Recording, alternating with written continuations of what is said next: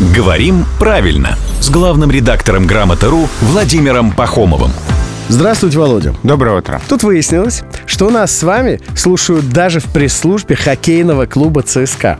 И вот говорят, что написали на сайте, что клуб одержал разгромную победу, и тут такое началось.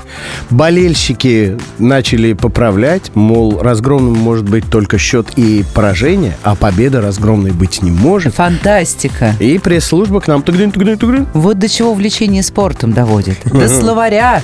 До добра прямо скажем. Володя, что там с разгромами? Ну, действительно, неудачное сочетание. Разгромная победа. Можно кого-то разгромить, то есть одержать крупную победу, можно выиграть с разгромным счетом. Вот такие сочетания уместные. А разгромная победа действительно... Ну и поражение спорно. бывает разгромным. И поражение, конечно, бывает разгромным, да. В общем, только к победе это не имеет отношения. Да, да. Победа ну, какая Она может быть победа? Крупная победа. Безоговорочная. Ну, в спорте обычно говорят э, крупная победа или действительно победить с крупным счетом или разгромить. Угу. Вот такие сочетания уместны. Ну, вот теперь разобрались. Теперь в э, пресс-службе хоккейного клуба будут знать, как правильно писать про своих. А мы... Красно-синий шарф ожидает Володя Пахомов в знак благодарности каждое буднее утро Я на радио. Я за локомотив болею. Мне не нужен красный Подарочный. Так, Мне красно-зеленый. К слову о зеленом.